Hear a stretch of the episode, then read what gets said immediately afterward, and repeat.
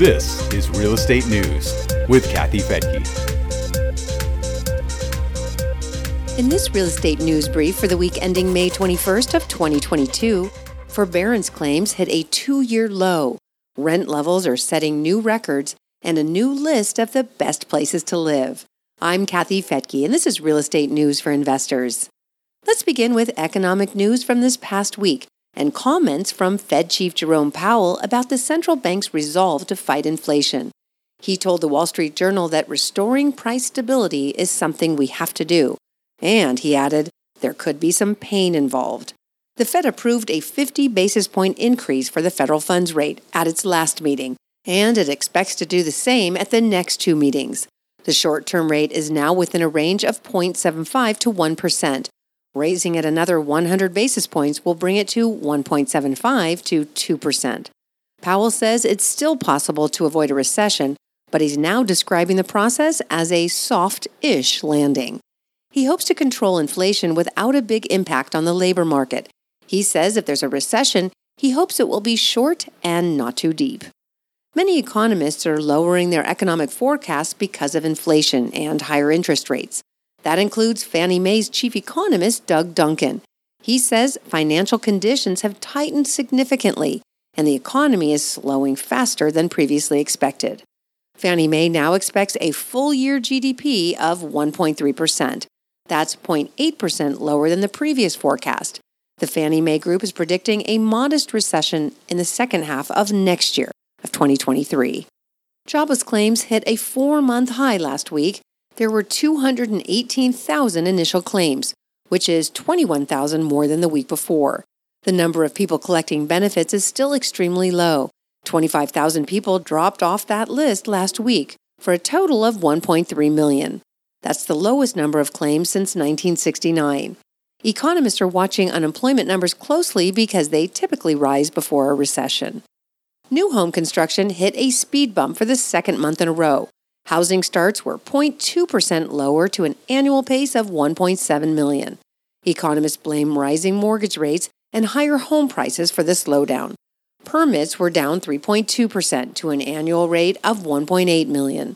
A drop in single family construction brought the numbers down. Starts on those projects were down more than 7%, while multifamily starts were higher by almost 17%. Builders have shifted their focus to multifamily rental units as they try to meet the demand for housing. Existing home sales were down in April. The National Association of Realtors said they fell 2.4% to a seasonally adjusted annual rate of 5.61 million. If you compare those numbers to a year ago, sales were down almost 6%. As reported by MarketWatch, this is the third straight month that sales have declined. Currently, there's a 2.2 month supply of homes on the market. Mortgage rates came down slightly last week Freddie Mac says the average 30 year fixed rate mortgage was down 5 basis points to 5.25%. The 15 year was 4.43%. And in other news making headlines, the number of home loans in forbearance has now dropped below 1%.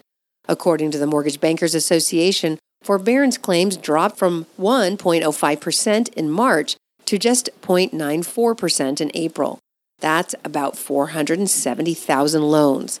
The MBA says this is the lowest level since June of 2020, right before the pandemic left many homeowners without a paycheck and without means to pay their loans. The five states with the highest number of loans in forbearance include Louisiana, Mississippi, West Virginia, New York, and Oklahoma. The five states with the lowest number of loans in forbearance include Idaho, Washington, Colorado, Utah, and Oregon. Scorching hot demand for rentals is pushing apartment rents higher once again. Realtor.com says the U.S. median rental price hit a new high of $1,827 in April.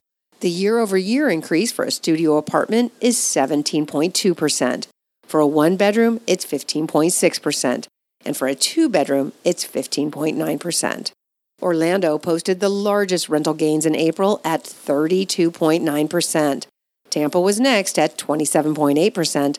San Diego, Las Vegas, and Miami were also among the top five rent gainers. When it comes to a great rental market, it doesn't hurt to score a top spot on a list of best places to live.